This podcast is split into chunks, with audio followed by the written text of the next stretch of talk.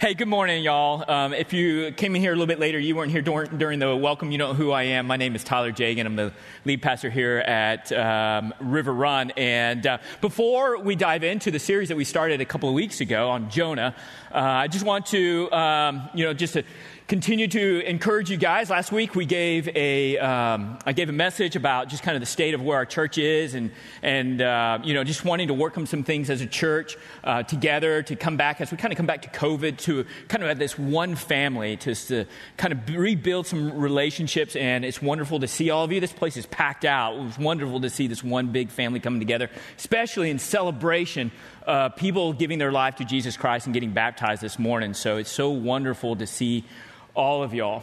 Um, so I also talked about some things. We talked about how at River Run, uh, staff and elders was like, man, we feel like we're a church that's that is in the heading in the right direction. We're we're strong in our body, but we've been dealing with some just some weaknesses when it comes to our finances and things of that nature. And so I just wanted to give that uh, message uh, last week.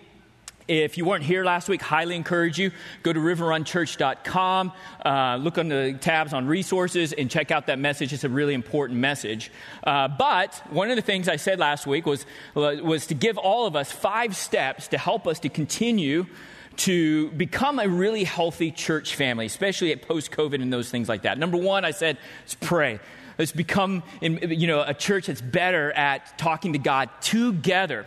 And so, a couple of things here. You'll notice these black boards on the side there. Uh, those are for you. There's little um, things, note cards to write on, and some tags to put on there for prayer requests. Last week, some people already started putting some things on there. And so, I came in here and I just prayed uh, for those prayer requests. Other things that I'm going to start next week, I'll have more information about next week, is I want to start a just a, a, a small group, a small group just for, for prayer. For those of you who want to pray with me, uh, for our church body, and the just continued movement of God's kingdom, not only through River Run, but also also through East Orlando. Would love for you to join me as well. Um, also talked about belonging and how, you know, coming back from COVID, it was, you know, we were scattered, then we came back, and then we kind of shuffled out and we shuffled in, and just felt like, man, we really kind of need to kind of get back to this place of belonging um, and kind of move away from just attending to belonging, that we're a family. We're, we do this together, which is why I'm so excited that today we're doing also with Pastor Appreciation, we're having um, lunch afterwards. Uh, if you're new here, man, this is a great way to just to connect with other people. Say, well, I didn't bring any food. It doesn't matter. We got tons of food. This is really about uh, the food is just mostly just an excuse for us to to bond together and uh, be a family together, and we get to do that through also celebrating people's getting baptized outside right after this service as well. We talked about also tithing. Uh, one of the things that somebody encouraged me this week, just kind of when we think about this, is that, hey, we don't, you know, Jesus Christ is our rescuer, but we don't look to another person to be our rescuer, meaning, you know, we tied together as a family. We do this together as a family. God could give us a billion dollars, but He doesn't. Why doesn't He do that? Because He wants us to trust Him and also to work together as a family to continue, you know, to help resource God's movement and God's kingdom here at River Run, that we do this together. And then we talked about just serving. Maybe a next step for you is to, you know, plug in here. One of the things we do as families is we serve together. Good, healthy families serve together. And there's wonderful opportunities to serve. I know in River Kids, they're, they're looking for some people just to go and love on those kids and, and to serve them and to build relationships with them. Uh, thank you for those of you who had uh, interest in the financial freedom team. Um, and those of you who are diving into that, or at least saying, hey, call me if, we, if you need some information on, on just some particular, you know, kind of expertise on some stuff, would love to help out. Thank you guys for jumping on that. There's also other ways to serve. And then, you know, invite. Um, invite people to be part of this family. Uh, to be part of our family together. Invite them to trunk or treat Sunday morning new people here that you meet here, wonderful people, invite them into your, your small groups, invite people into the belonging culture and the belonging family of Jesus Christ. So those are the five steps that um, you know I talked about last week that uh, we'll just continue to to cultivate and work on. That I believe that if we do these five things, in fact, any church who does these things is going to be a healthy church by which uh, the people are going to change and it's going to have an impact in the lives of other people. All right, so we talked about that last week. If you don't know what I'm talking about, again, I just highly encourage you just go to riverrunchurch.com, uh, go into the resources, and check out the message from last week. All right, Jonah. Let's jump back into to Jonah. So, Uh, a couple of weeks ago, we start off with God comes to this man and he says to prophet. What prophets did was their kind of the role, their main function was to be a spokesperson on God's behalf, to go to usually people of influence, leaders. Uh, for Israel is to go to the Israelite king or to the rulers or to the priests who had influence over the people. And basically, their job was to say, hey, y'all need to turn your hearts back to God that in your influence, slowly you're using your influence not for God's glory and not to serve the people, but for your own benefit. And it's creating all sorts of just junk and havoc and, and all of those things. Turn your hearts back to God. Well, God goes to this prophet Jonah, not to the, to the leaders of, of Israel, but tells them, I want you to go to the leaders of the Assyrian Empire. Historically, Assyrian empires were kind of considered like the first real superpower. And um, you become a superpower back in the day through what means? Through basically violent force and taking from people. Either you demolish people and you took it from them, or you scare them so much and said, hey, man, just give me all your money and we'll leave. But you, you continue to give money in the form of taxation, and if you stop, we're coming for you. That's basically what life was like in the ancient world. There's to some degrees, it can still happen today as well. But that's what it was. And that's what the Assyrians did to the nation of Israel. And so for Jonah, who was a Jew, to go, you know, God to tell him to go, hey, I want you to go to the Assyrian capital, Nineveh. And it's a great city and it's huge and it's, it's, it's, it's, it's opulent and all that. And all that opulence came from you know, killing people and taking from them and, and taxing even your own people, the Israelites. I want you to go there to the epicenter that is basically like hell for the people in the Middle East during the time. And I want you to tell them to turn their hearts back to God, or else I'm going to judge them. Jonah says, Nope, I don't want to do that. Don't want to go there. I don't want anything to do with the Assyrians. If you go and you fast forward to the end of the work on Jonah, you will find the reason why he didn't want to go. He didn't want to go because he knew that there's a possibility that they may actually turn their hearts back to God and God would show them favor. And he didn't like that because he didn't like the Assyrians for obvious reasons. And so he said, All right, Lord, I, I don't want to do that. So instead of going in the direction the Lord wanted him to go, he went in the opposite direction.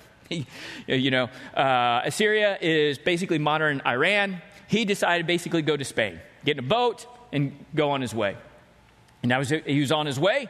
God sent this storm to, to stop his prophet. And there's a big storm, and, and the ship's beginning to break apart, and all that sort of stuff. And then basically, they take Jonah and they throw Jonah overboard because the whole storm was because of his, his disobedience to to the Lord. And so he is thrown over the side. Okay? And one of the things that you see with Jonah didn't want to deal with the Assyrians. He's here in this boat and he's underneath this boat. He's taking a nap while all the people on top of the boat are worried about the boat, you know, breaking apart. He doesn't seem to care. All of these things. He seems to be kind of aloof when it comes to other people, more kind of self-absorbed and, in what he wants to do and what he doesn't want to do kind of thing. And God's creating all this storm and, and basically it comes to this point by which you know, in order to stop the storm, throw him overboard. And so he is thrown overboard. If you're thrown overboard in a massive storm that makes even sailors fearful, what do you think is you're going to be your outcome? You're basically going to think you're going to die. Okay?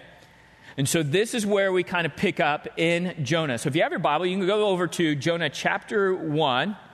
We're actually going to begin all the way at the last verse there. But as you're turning there, I just want to help you to kind of see kind of the big idea for this series. The big idea for this series is this kind of statement here Love is the hardest thing we do.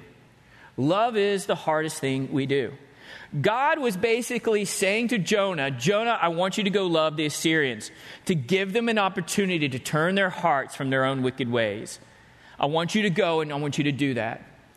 And to do that for Jonah was just too hard. It was just too difficult. He, he knows what the Assyrians have done. He knows what, uh, what they will do. He knows how horrible the people they are. He doesn't want to love them. Have you ever found anybody in your life that's hard to love? Somebody who's been mean to you or been hard to harsh to you or has taken something from you or something like that or or anything by which you know God would say, "Hey, I want you to go, you know, speak to them." You're like, "No, I don't want to go. I'm going to go the other direction." That's what it is with Jonah. The hardest thing that we can do is actually love. And we talked about, no, you know, yeah, it's easy to love somebody who loves you, and it's easy to love other people who do whatever you want them to do. But it's really hard to love someone who has hurt you, sinned against you, or done something wrong to you. And one of the things that you're going to see through this whole work on Jonah is God does the hard thing. He doesn't just tell Jonah to do it. This is really a story about God. It's really a story about God's love. It's not just his story about his love and desire for all men to turn their hearts back to God. It's also, like the Assyrians, it's also his love for a obstinate, self-centered, pouty prophet. And so he's thrown over overboard and he's kind of sinking to the bottom. And one of the things I think we're going to see from um, here at the end of Jonah chapter 1 and chapter 2 is that God uses hard things in our lives to bring us back to Him. Right? So, really, what we're seeing here is God's doing the storm. He's setting all these things up in order to turn Jonah's heart back to Him. Jonah's running away, and God, in His goodness, is wooing him back in. We sang a song earlier that said, God cannot be stopped. And the beautiful thing for Jonah that he's about to go through something really hard, very difficult, probably thinks he's going to die here and all that. And he thinks that that's going to be the stoppage point of his life, but God doesn't stop in the life of Jonah. And it's a beautiful thing that God continues to pursue us as we see that he continues to pursue his prophet, Jonah. So he gets thrown overboard. And so in verse 17, the end of uh, Jonah chapter 1, it says this Now the Lord had arranged for a great fish to swallow Jonah. And Jonah was inside the fish for three days and three nights. Okay, so a couple of things here before we get into chapter 2. Number one, this should probably be in chapter 2. Uh, the chapters and verses in Scripture, actually, the Old Testament was, was first given by a, rabbi in the 1400s, 14, 1,400 years after Jesus. In the New Testament, the, these verses were put in in the 1500s. All right, so anyway, sometimes we kind of think that they're biblical. They're not. Somebody else put them in there. It's to help us to kind of research, but I think that this probably should go in chapter 2. Anyway, three days and three nights. So he goes down, and think about this. God basically put him in, I think uh, Laura Lee said that in this video a couple of weeks ago, kind of put Jonah in a three day timeout. And who, you know, sometimes God puts us in a three day timeout. Now, that feels really good and that feels wonderful to get those, those space of peace and, it and those space to be able to kind of think clearly. But this is also one of those moments where life is chaotic. Like he is swallowed by a fish. He is, he's, he's, he's not just drowning now, he's, he's in a fish. And, and you would think that that would be pretty stressful. I think if I was eaten by a whale or something that large, I think I would be pretty stressful. I don't know if I would really kind of think of it as, hey, a three day vacation. But it's, you know, there's those times where when we get into those situations where we're dealing with that kind of stress and anxiousness in our life, where our life feels like in turmoil, doesn't it feel like sometimes that God is quiet, God is silent, that God is not working, God is not moving in those space, in those times? Well, here's a point where God is using this moment to be able to really get Jonah's full attention. C.S. Lewis kind of said it this way, I'm paraphrasing it, but he says, Pain is God's megaphone to the deaf ear, right? How many of you, one of your kind of your spiritual, you know, story is something really hard happened in your life and God got your got your attention? Yeah, it's probably a lot of us, you know. Um, and so what we see that it's not just our own personal experience, and a lot of our experience, it's, it's a lot of times it's a lot of human experience that's in those moments that we're like, okay, God, I'm all, I'm all listening ears now. And so this is one of the moments in Jonah's life where he's like, okay, I'm all listening now. And so in Jonah chapter 2, verse 1, what does he do? What do you do when you're in a place of stress, of chaos, of worry, where you feel like God is not listening to you real well? Probably cry out to God, right? And so, one of the things, there's really two things. There's only two things that God is doing in your life. Okay, there's lots of things, but it all comes down to two things. Do y'all know what those two things are? Number one, the number one thing that God is doing in, in your life all the time is to woo you into a relationship with, with you. Amen. Okay? That's what He's doing. So when we come to those places in our lives that we're just kind of bumping around, and all of a sudden something really horrible happens, and we go, oh, God, box check. They're talking to me now. That's a win. They're beginning to talk to me, and we're beginning to hopefully start this relationship by which, in that relationship with me, they find everything that they've been looking for in this world that they can't find because it's only found in Christ. And so, in those moments, those are the moments that God goes, that's a win we're talking. The second thing that God does in our lives is He's conforming us into the image of Jesus Christ to be like Jesus. All right? So here, though, is step number one. It's time to get Jonah's attention. He gets Jonah's attention. And so in verse one, Jonah prays. He's talking to God. He talks to the Lord, his God, from inside the fish, and he said, I cried out to the Lord in my great trouble, and he answered me. He was in there. Maybe not got a quick answer because he was in there for three days and, you know, three nights. And, and so sometimes there's times in my own life where I'm crying out to God, God, God, why, what? You're not listening to me. But God, in his own time, in his own grace, will answer us. And so the Lord answers Jonah I called to you from the land of the dead. I'm basically as good as dead. The moment I was thrown overboard, I'm about as dead as dead can be. And the Lord, you heard me. In verse 3, he goes on and he says, uh, You threw me. You threw me into the ocean depths. Now, if you go and read chapter 1, it's the it's kind of, you know, it was the sailors who kind of threw him over, but Jonah is recognizing something here. He's recognizing that this whole this whole thing, this whole storms, this whole being thrown overside, overboard, is because of God's true justice in his own life, because he was obstinate to the Lord. He, not going to do it. I'm going to do my own thing. I'm going to go the other way. He knew that this was God's, you know, work in his life in order to get his attention. So it was you, Lord, who threw me in the ocean depths. So there's sometimes that God allows hard things to happen to us in order for great blessings to come out of it. And I know that's hard. I don't know about you, but honestly, uh, there's, there's quite a bit of time in my own prayer life, God, where I'm just like, hey, God, can we skip the hard stuff and just sanctify me, you know, and just make me more like Jesus? But there's something about God using and cultivating these hard moments to help us to realize what is the most important things of life. And the most important things of life, really, is this deep, beautiful relationship with a God who loves us. That a God who desires for us also to go and love others. Just as God wanted Jonah to go and love the, the Assyrians, he's also reminding hey, Jonah, who's like the Assyrians, you are obstinate. You will not listen to me. You have turned your heart away from me. I called you to go to Assyria to turn their hearts back to me, but you have turned your heart away from me, Jonah. And guess what, Jonah? I love you. I love you. I love you.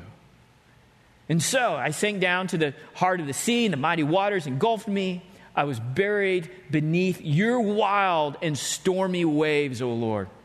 In verse 4, he goes on, and he says, then I said, O Lord, you have driven me from your presence.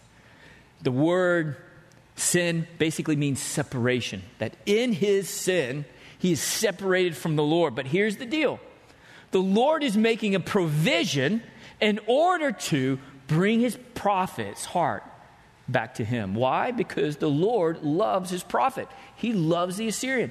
In Ezekiel, it says that, that God does not desire that anybody be into judgment, that all people would turn their hearts back to Him. That's true of not only the Assyrians, but it's true of his own prophet, Jonah, as well. And yet I will look once more toward your holy temple To the Jews, the Holy Temple was like where God resided. It was kind of like the, the symbolic presence of God. And so, as this guy was moving and turning his heart away from the temple, the presence of God, he said, Once more, I've turned my heart back to the temple. In other words, this is just Jewish way of saying, I've turned my heart back to the Lord. I've repented, he says.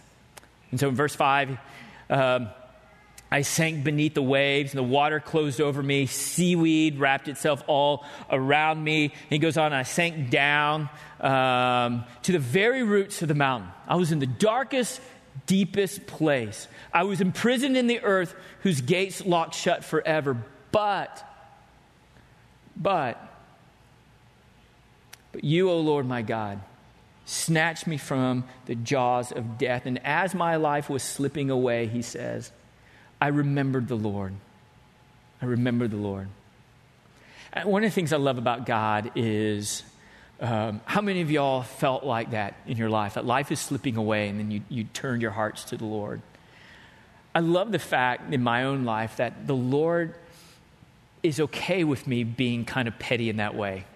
Okay? What do I mean by that? Is that, okay, I only come to the Lord when something bad is happening to me. It's kind of petty, right? right?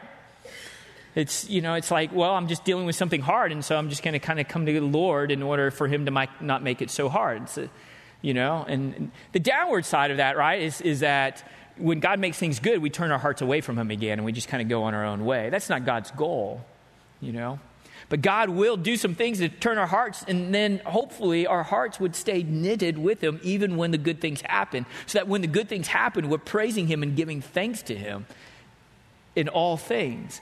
But ultimately, it's the intimacy of that relationship with Him. And he said, My earnest prayer went out to you. My earnest crying out went to you, and you heard me. You listened to me. You have loved me. In verse 8, he says this He says, You know, those who worship false gods, those who worship things that aren't gods at all, turn their backs on all of God's mercies. I don't know about you, but I, one of the things in my own life is one of the reasons why I follow God and why I think He's so wonderful. Let me tell you, there's not one, and I have wonderful people. Many of y'all are mo- some of the most wonderful people in my lives, but I don't have anybody in my life who's as merciful as God is. God knows everything about me, and He loves me. He, he's not judgmental of me. He's not critical. He doesn't put me down. He doesn't make me feel horrible. He convicts, he challenges, but it comes out of always the posture of love. He's merciful. And I love that, that when we begin to worship other things, other things are horrible gods, and other things and other people are demanding gods as well. But our God, He's merciful. What a beautiful thing that, that is. And so he goes on in verse 9 and he says, But as he's continuing this whole prayer, but I will offer sacrifices to you with songs of praise. And, all right, you got my attention. You told me to go to Nineveh. I didn't want to go. All this turmoil and chaos happened in my life. You could have just let me drown and die, and I probably deserved it because I was being obstinate and disobedient to you, but you saved me. So, okay, I'll fulfill my vow to you. Say, Yes, sir, I'll do what you've called me to do. I'll go the other way. For my salvation comes from whom alone? It's the Lord. It's beautiful. This, this religious Jew is learning that it's not about the law, it's about grace. His life is about grace. If it was about the law, he would have been dead. But it was about the unconditional love of God by which God saved him. And God is saying to Jonah, that's the Ninevites. It's the Ninevites. They need the same salvation that you need, Jonah. Yes, their hearts are turned against me. So was yours, but I pursued you. And I want to pursue them through you. When you look at um, Jesus, Jesus told this story. And um, it's very famous. Most of y'all probably know what it is. How many of y'all have ever heard of the prodigal son? Right? What did the prodigal son do? He ran away from his father.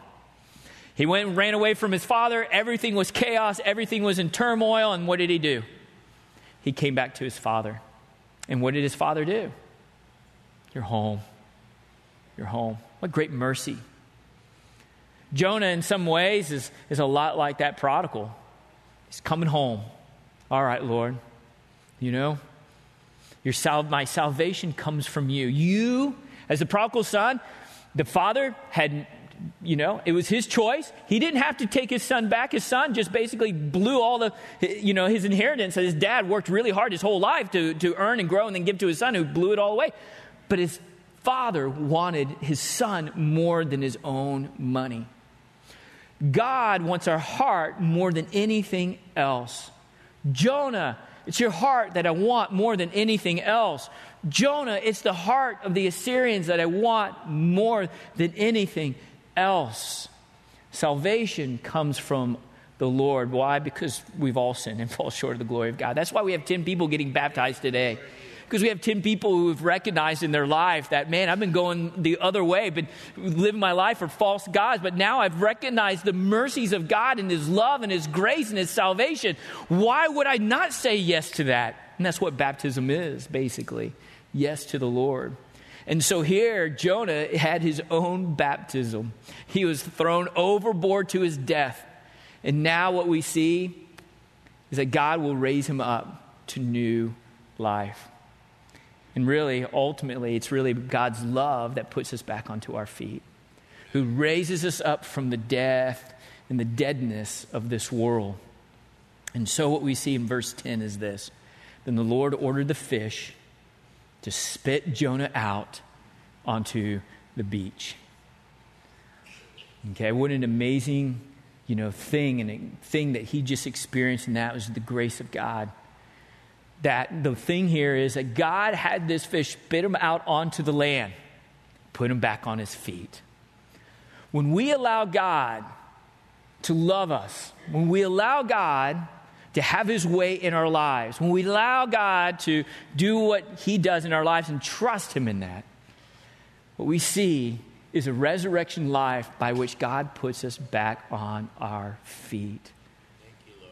It doesn't mean that it's always easy for those of us who have been baptized. I can tell you, when I was baptized, I didn't come out of the water and then all of a sudden there was this, ah, rainbows, and, and I became the most perfect person just like Jesus and never had a hardship in my life, right? And I hear some chuckling because that's other people's experience as well, right? I'm not alone in that. And so, but at the same time, though, who's with him on that beach? It's the Lord. Who's with him when he goes to Nineveh? It's the Lord. Who's with us right now? It's our Lord. Who's with us tomorrow as we go on our lives? Our Lord is with us. It is Him who puts us back on our feet. Why? Because He loves us. That's right. Because He loves us. And so, we're going to sing this song here. And it's a wonderful song because it's all about God being a, a firm foundation. And everybody needs a firm foundation. I, God is brilliant. I, I love God because I think he's, he's just so smart and, you know, it's obvious, right? But there's two things about people, about us. We all like variety and we all like stability. And here's the thing when you know where to put your stability in, then you can handle any change that comes in your life anytime. And one of the things that we see with, with Jonah putting his feet on the ground there, God is his firm foundation. When God is our stability, when his love for us is our stability, when his mercies that are new every single day are our stability, crazy stuff can happen all over the place. You know, thinking about, I see Ed and Jules Bennett, and their house had about three or four feet of water from Lake Harney in there. Man, that's chaos, right? But to see them walk it through putting their firm foundation on the Lord and walking through that in a way that you know they're learning and growing and being a blessing to other river runners and other other river runners being a blessing to them and helping them and being the body of Christ. That's a, that's a crazy thing. There's a lot of crazy hurricane, you know, stuff going on and water, all of that, and yet a firm foundation is Jesus Christ. So as we sing this song, I just want to encourage y'all. First of all, number one, just ask the question Lord, are you my firm foundation or is it something else? Is it my relationship with this person that if that gets rocked, I'm rocked? Is it my finances? If my finances get rocked, I get rocked? Is it my work environment? So if my work environment gets rocked, I'm rocked? Or are you my rock? That you're my firm foundation. Heavenly Father, so speak into our hearts and help us to remind us that everything that we need is found in you. The God, that you will be with us wherever we're at. You will help us to deal with hard things that you've called us to do. But again, you're not calling us to go before you, you're calling us to follow you. You are our firm foundation. You are the one who does the things that we cannot do. Even when you call us to go do something, it's still your thing. And so, Father, as we just sing that, remind us that outcomes aren't our firm foundations. You are our firm foundation. Your love is our firm foundation. It's in your son's name I pray. Amen.